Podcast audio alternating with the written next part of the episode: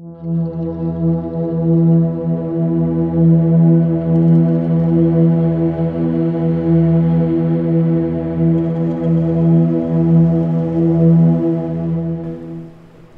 stability came out of trying to give, not out of demanding that I receive.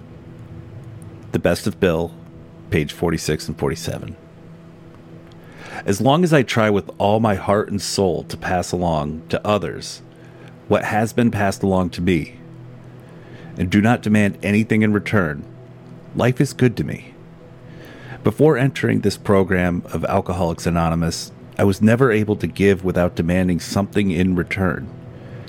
Little did I know that once I began to give freely of myself, I would begin to receive without ever expecting or demanding anything at all.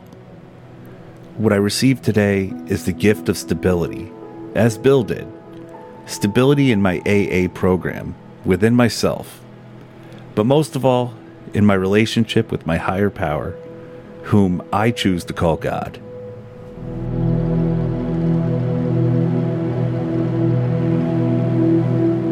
Thanks for starting your day with hammock readings. And we look forward to seeing you again tomorrow.